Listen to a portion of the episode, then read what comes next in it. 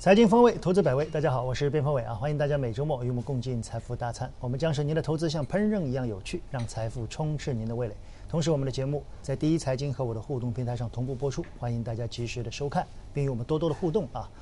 呃，本周呢是中报啊，中报接近尾声了，很多行业的中报在逐步的披露。我们准备做一个中报的系列啊，把一些行业呢慢慢慢慢的跟大家梳理。那么本周我们要聊的第一个行业啊，也是大家很关心的科技行业中的一个细分行业，希望对你有所帮助。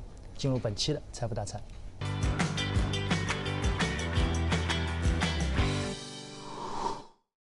好，进入本期的财富大餐啊！本期大家看到了，我们要聊 A 股中报行业扫描之消费电子啊。其实今年的中报挺奇怪的啊，我我大概看了一下，一个是没有强制披露，所以有些公司的中报出的很晚；第二，很多权重类的企业都要到最后一周，也就到本周才出啊。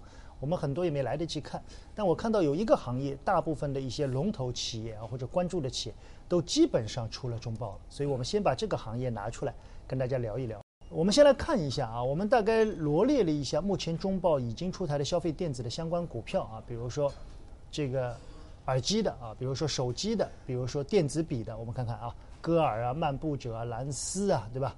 长盈啊，都是总体大家可以看到啊，整个上半年的总体增速，我看了一下，最低的都有四十多，最高的啊有十几倍，但是整个消费电子行业最近大概有半个月以来的走势。是比较弱的，所以为什么啊？整个消费电子行业的业绩出现了大爆发，那么它表明什么？而股价二级市场的反应为什么又比较偏弱？我们先从小吴这边开始吧。目前对消费电子行业怎么看呢？呃，应该来说，消费电子就目前而言的话，其实它的一个业绩的一个增减啊，对于股价的影响并不如之前这么强了。因为其实我们在六月底到七月中的这样一个时间段，我们是。和大家讨论过消费电子，的，因为当时有一个非常明显的一个预期差，对，因为六月底的时候，苹果是加追加了这样一个订单，对，所以当时同样是因为去年基数比较低，去年上半年的时候基数是比较低的，所以整体来说中报是明显超预期的，啊，并且消费电子有一个特征，就是他们大部分都是零零二打头的，嗯，对，零零二如果你增减百分之五十以上的一个业绩，嗯，你是需要在七月十五号之前进行披露的，哦，所以业绩相对消费电子来说是一个比较。应该来说是一个名牌吧，在七月十五号之后，对，所以整个消费电子现在可能更多的是跟随整个产业的一个逻辑，嗯，整个行业的一个内部呢，现在分化非常多，行业内部分化很多，对，所以也会导致大家觉得，哎，有些消费电子明明业绩比较好，为什么走势就比较弱？对，有些好像也就一般嘛，为什么走势相对来说比较强？这当中就。不得不提到华为的这样一个因素啊，因为华为现在包括余承东之前的这样一个讲话，对，所以使得大家觉得整个的一个手，特别是手机市场，因为现在消费电子主导的依然是手机市场，对，手机市场可能会发生非常大的一个变化，所以近期大家会发现一个嗯比较直接的这样一个市场现象，但凡是和华为这样一个手机链条相关的，总体来说走势是趋弱的。哦，哪怕他们短期华为依然是在。嗯，比较快速的进行这样一个备货，嗯哪怕短期景气度比较高，但是他们整体走势是偏弱的。啊，但是另外一块，大家会发现，无论是三星也好，还是苹果产业链也好，只要这当中标的是比较纯粹的进行三星和苹果供货的，他们总走势总体来说就比较强。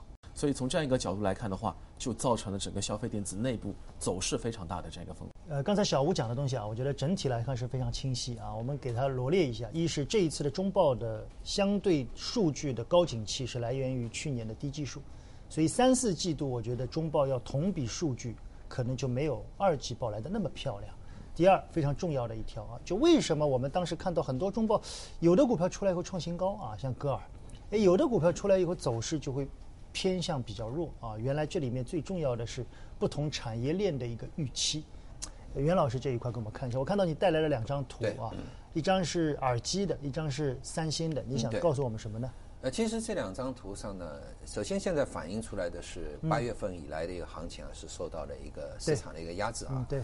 那我想这一点呢，是跟整个大盘所处的一个环境有很大的一个关系。对。八月份我们知道有两大因素压制了市场的一个上行。嗯。一个呢就是半年报的一个因素。对。尤其是越到最后啊，半年报的一个因素呢，可能对市场的一个影响更大。其实就本周了。对。第二个因素呢，呃，也是在本周已经落地了，那就是创业板注册制改革，交易制度发生变化，我们也看到它落地了，嗯并且对市场来说，带来了显著的一个变化，使得一段时间我们可以看到。创业板的一个关注度，尤其是创业板的低价、低市值的啊一些个股的一个关注度一下子提高。我觉得它对市场可能分流资金在阶段性还是比较明显的，肯定有资金。那这些因素呢，我想到了下周吧，嗯啊，这些因素都随着时间到了九月份都。一个是那个十八家股票就五天到了，对，五天 就要要玩蹦极的人也没得玩了。然后呢，刚才我们说的这个半年报的因素到下周一也完全结束了。那么这些因素去掉以后，我们回到上证的月线上来看的话，啊，尽管月线现在还没有结束啊，但已经是很明显的可以看到，七月份的大阳线突破六十月均线以后，对，仍然保持了一个大阳线的一个实体没有变啊，只是在大阳线的一个上方的上影线部分，所以八月份应该小的一个区间，在七月实体的上方，对，很小的一个区间，也许最后还是上涨的啊，现在我们不知道，即便是下跌，也是一根。十字星啊，也是一个很小的。那么这实际上是告诉我们，市场八月份的一个盘整是强势盘整，对，它没有把大阳线这个实体啊，啊，甚至三分之一都没有切入啊。那我想这是实际上表明了市场是很强劲的啊。那回过头来说这个板块的问题，那么板块呢，我们现在可以看到无线耳机啊，你可以看上方的压力线，现在就在突破的这个瞬间吧。嗯。一旦往上的话，那么长达一个月的一个盘整，那实际上就告诉我们已经结束了。而且从下方的一个成交量来看，也已经萎缩到了前一波七月份上涨之前的一个成交量的一个水平。嗯，那这样的话，那基本上水到渠成的这个情情况就会出现。嗯，加上刚才小吴所理清的啊，我觉得理得非常清晰啊。嗯，就是如果说手机也好，无线耳机也好，那就朝着未来有增量的这一块。嗯，那我想。那寻找个股的一个方向就比较明了了啊！哎，我觉得这两张图好像走势上也不能算很弱，但为什么我们看到的部分的个股啊，好像是偏弱的？我们看了一下啊，几家公司，比如说我们给大家看看，比如说立讯啊，我们随便看一下啊，立讯、蓝思就创新高了啊。歌尔也是创新高，创新高以后在这里震荡。我我问了一些这个行业内的研究员啊，他们说这次的中报无论是蓝思、立讯还是歌尔，其实是非常非常亮丽啊。他说几乎就是小孩子考试啊，几乎就是满分的中报。但是冲高以后都出现了震荡，就是估值的匹配度的问题嘛。我看了一下，平均的估值大概都在八十倍、九十倍啊，增速呢？七十啊，公司，所以小吴就是我想问的第二个问题是，目前很多市场的投资者啊，包括机构，对于这一块的估值的看法，就是对到底应该对估值敏感度高一点，还是应该对企业的这个角度敏感度更高一些呢？你怎么看呢？呃，我觉得只要是逻辑没有被破坏的一个情况之下啊，其实。对于估值容忍度就会比较高，嗯，因为确实，如果往后看，比如说两三个月份的话，嗯，应该来说，整个消费电子是进入到一个比较明显的一个旺季。对，秋季嘛，而且九月份还有很多发布会，对不对？有非常多的发布会，包括苹果，包括华为，对，其实都会有发布会。另外的话，从一些比较微观的一个数据来看的话，比如说八寸晶圆的它的这样一个订单，嗯，最近是明显出现这样一个提价的，嗯，所以从这样一个角度来看，你就意味着往后推两三个月，整个市场当中消费电子的景气度非常非常高，嗯，啊。一些机构主流的品种，我相信应该还是在一个趋势当中。只要它本身的一个逻辑依然比较扎实，这当中可能更多的是在苹果的这样一个链条当中。另外的话，在消费电子当中，现在市场关注度开始明显出现提升的，其实就是在一些局部的一些微创新。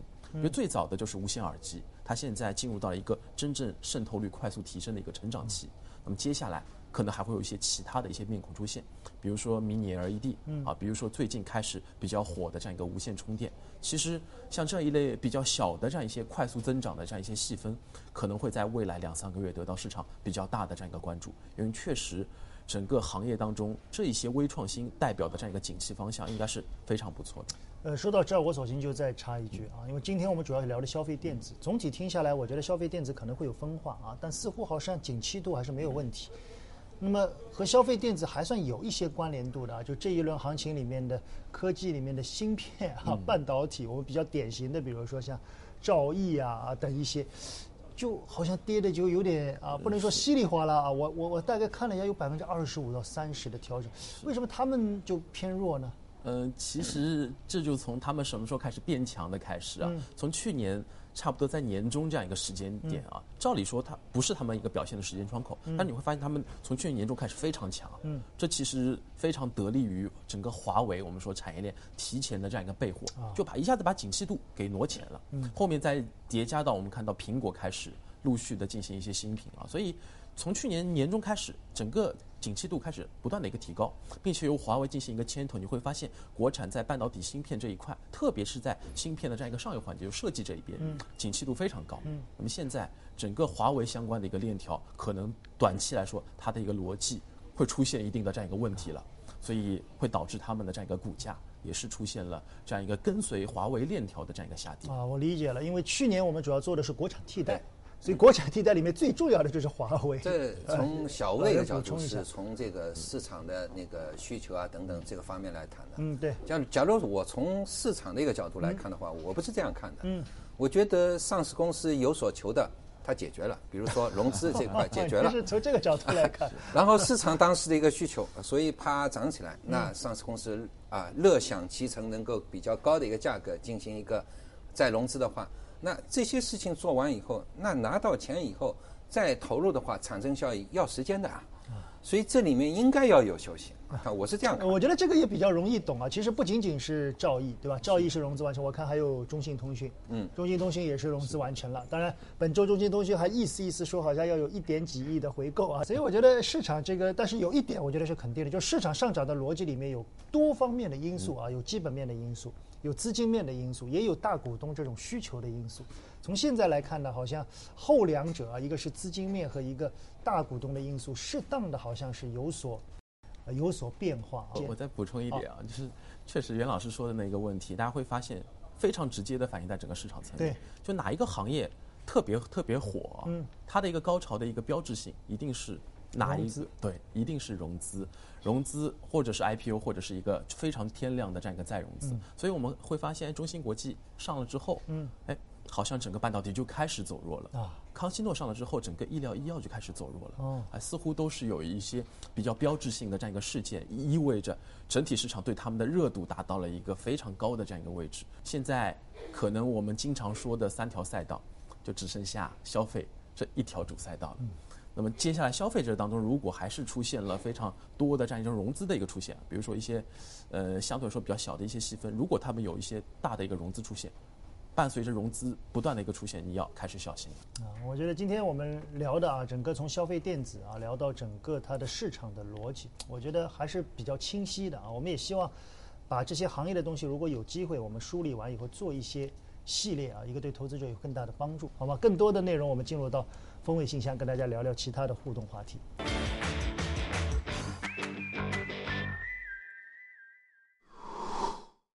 好，进入本期的风味信箱啊，本期我们当然要聊聊这周最热闹的事件啊。刚才我们嘉宾也无意中提到了啊，就是注册制，有一家公司啊，康泰生物对吧？上市的首日最多涨了多少倍？三十倍。对，三百零八块最高价。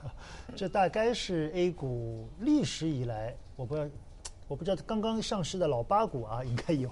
除此之外，大概很少有股票在近二十年以来出现这样的涨幅。而最稀罕的是，它最后半个小时还是二十分钟啊，大概从我看五六十块钱拉到了三百块钱，一条直线的。当然收盘啊又回下来。第二天大量的这个次新股啊，我们说这里 C 类的次新股，大部分又涨了百分之二三十，就一时激起千层浪。所以我想两位一是给一些建议吧。第二是对这个现象和操作层面来看，有什么一些建议？呃，老袁先来吧。呃，应该说这个现象，我觉得叹为观止吧。你你你你一开始有没有想到？有没有想到这样？呃，想到过会有过山车。嗯。但是没有想到过一天之内的一个过山车会那么大，幅度那么大。这个过山车一般人是不敢坐。网上我还看到有一张交割单，啊，是三百块买进的，然后瞬间的大概就六十分钟吧，啊，回落了百分之六十，对？所以这个呢，我觉得是确实叹为观止。嗯，回过头来讲，在目前这样的一个交易制度之下，呃，你说赚的容易吧？看到它涨的时候是非常容易的，但跌的也很容易啊。对。呃，然后我这里做一个做一个草根的调研啊，我身边有几个朋友参与了，他们跟我说，就是买卖同一个这个股票啊，每一次撤买撤买最少要三到五次，也就单笔是买不到的。这个呢，它是没有利用这个交易规则。嗯啊，我觉得在交易规则有的时候呢，也要适当利用。哦，因为什么呢？对于创业板来说，它的一个交易规则跟科创板在挂单上是有不同的。嗯，对于科创板来说呢，它挂单超过百分之一百零二，低于百分之九十八的，嗯，是挂不进去的。对，挂进去就是废单。对，换句话说，系统不认。对。那么对于创业板来说呢，它是认的哦，认的呢，就是等到到了这个价格呢，会显示出来进交易所的一个呃这个交易系统。所以您的意思就是真正交易，比如说我那个朋友他其实不用撤掉它。对对，实际上他如果看到快涨快跌的话，那可以适当的提高一点。当然你要有这个准备好，嗯对，万一太高的价格买入的话，那个亏损你要扩大了。对，所以回过头来讲呢，它有可能是助涨，嗯，但回过头来它。它助跌的一个作用也在这个里面啊，我觉得这个交易规则，因为我们都是新鲜的新鲜事儿嘛，我觉得其实也不妨可以再琢磨琢磨啊，交易所也可以再做一些更改，我觉得也也未尝不可。我们反正尽善尽美嘛。呃，小吴觉得对二级市场啊，刚才老袁说的是整个在交易过程里面对这些股票的交易的措施，那对市场的影响你怎么看？呃，第一步就是对于活跃资金来说，会有一个非常明显的，呃，相对来说从其他的那些地方。流入到三零零大通的品种当中，所以应该来说是有一定的这样一种资金上的挤出的啊，嗯，其他地方应该总体就显得非常沉闷，嗯，啊，除了那一些，呃，我们说三零零的一些新股之外，其他地方确实很沉闷。再有一点，对于短期的那些投机者而言的话，呃，确实他们的操作风格，或或者是选票的一些呃标的啊，也发生了很大的一个变化。对。我印象之之前，我们其实说过，接下来能够看好哪一些哪哪一些品种？这当中我们提到了区域，区域当中的这样一个新疆。对。然后你会发现，你如果把新疆进行一个排序的话，这当中长得真正比较好的，都是三零零打头的一些新疆本地的一些品种。对。啊，这当中包括天山生物，对，包括西部牧野，对，因为它们长起来都是二十二十长的，所以，哎，似乎其他的品种不太有人关注。嗯。哎，大家就盯着那几个。可能为数不多的三零零进行这样一个主动的。那当然，如果同样一个爆发的话，那边是二十，这边是十，这个收益的幅度是明显不一样啊。所以，短线资金大量的聚集在三零零的品种当中，嗯，这和我们预期未来的这样一个场景会有很大的不同。那么，往未来中长期看的话，我们还是一样的观点，因为整体筹码的一个稀缺性已经是不在的。这种交易制度的可能，它适用的稀缺性也已经不在，所以再往下走的话，大家还是需要小心的。对，而且我看到本周有有一批股票啊，就是一批怎么说呢？以前说是壳资源的股票啊，在本周出现了冒头啊，而且一批就是我说创业板中的壳资源十几亿市值的股票，突然之间出现了连续的大涨啊，这种格局可能是利用交易规则，有一些一块多的股票，它本来也接近。对吧？退市了，那突然之间往上拉一拉，所以这种现象，我想今天我们这个因为有很多人关注嘛，我们就聊一聊啊。但我的建议是对绝大部分的投资者来说，远观即可啊，当个风景，放烟花嘛，啊，看烟花最好的位置不是离它最近的，而是在山上啊，远一点看有时候更清晰一些。所以对大量的人说，我觉得就像看烟花一样。那第二个呢，刚才小吴也提到了，其实筹码没有那么多稀缺，对很多的庄股来说。可能它表现的意愿短期比较强，所以有些朋友说，为什么当时科创板出来的时候连板比较少？为什么这次创业板出来的时候会有连板？因为创业板里面有庄啊，科创板出来的时候没庄啊，大家只是把次新股你来我往的交易一下，这里面有一些老的庄利用这个游戏规则出现，所以当然涨的时候嘛还是比较好看的，那跌的时候呢，我们也要注意一下风险，好吗？本期我们的风味信箱就聊聊注册制的这个交易制度啊，希望对你有帮助。边学边赚研报点金购买指南，下载有看头 APP，点击进入首页上的课程栏目，下拉找到边学边赚研报点金，猛戳购买，就可以收获财经男神边锋伟为你度身打造的课程。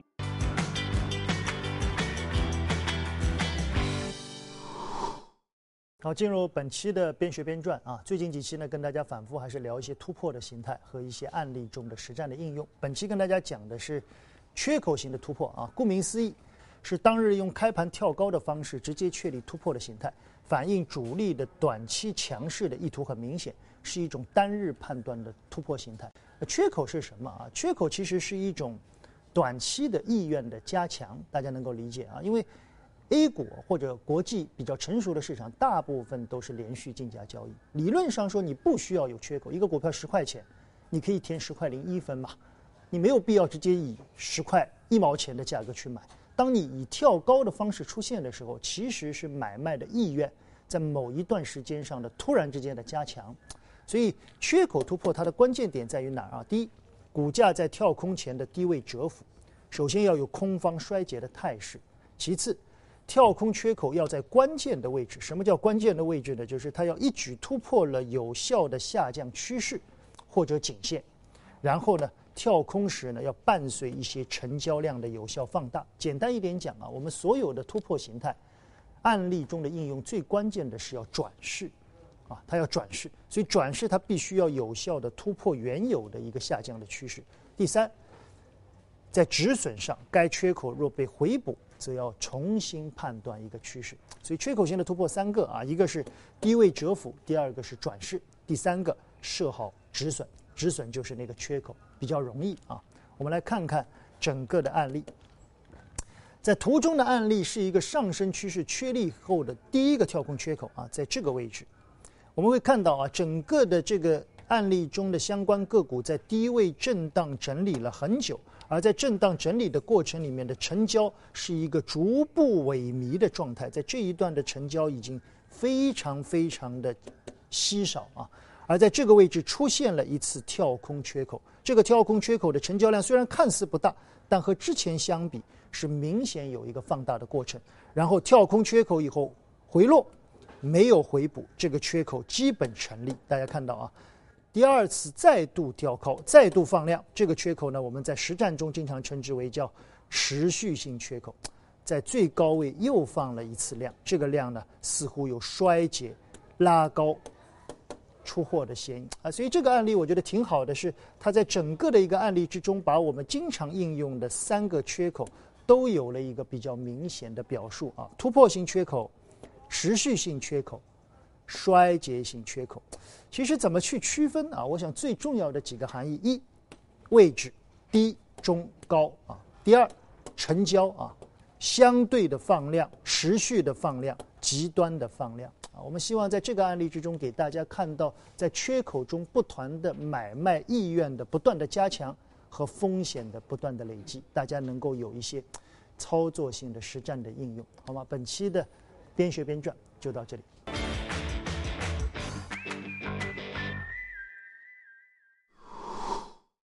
好，本期的财经风味就到这儿了啊。最后我们想聊聊指数。刚才老袁给我们月线把了把关，嗯，对。那日线有人说啊，这个走到这儿，缺口也接近前面的一个最小的缺口补掉了啊。补完以后怎么看呢？上缺口补掉啊，对，上缺口。有人说下缺口也要补啊，但我觉得这个怎么说呢？下缺口你现在的位置在三幺七四下方，对吧？那这个位置本身有一个双底，嗯，那现在有两百点。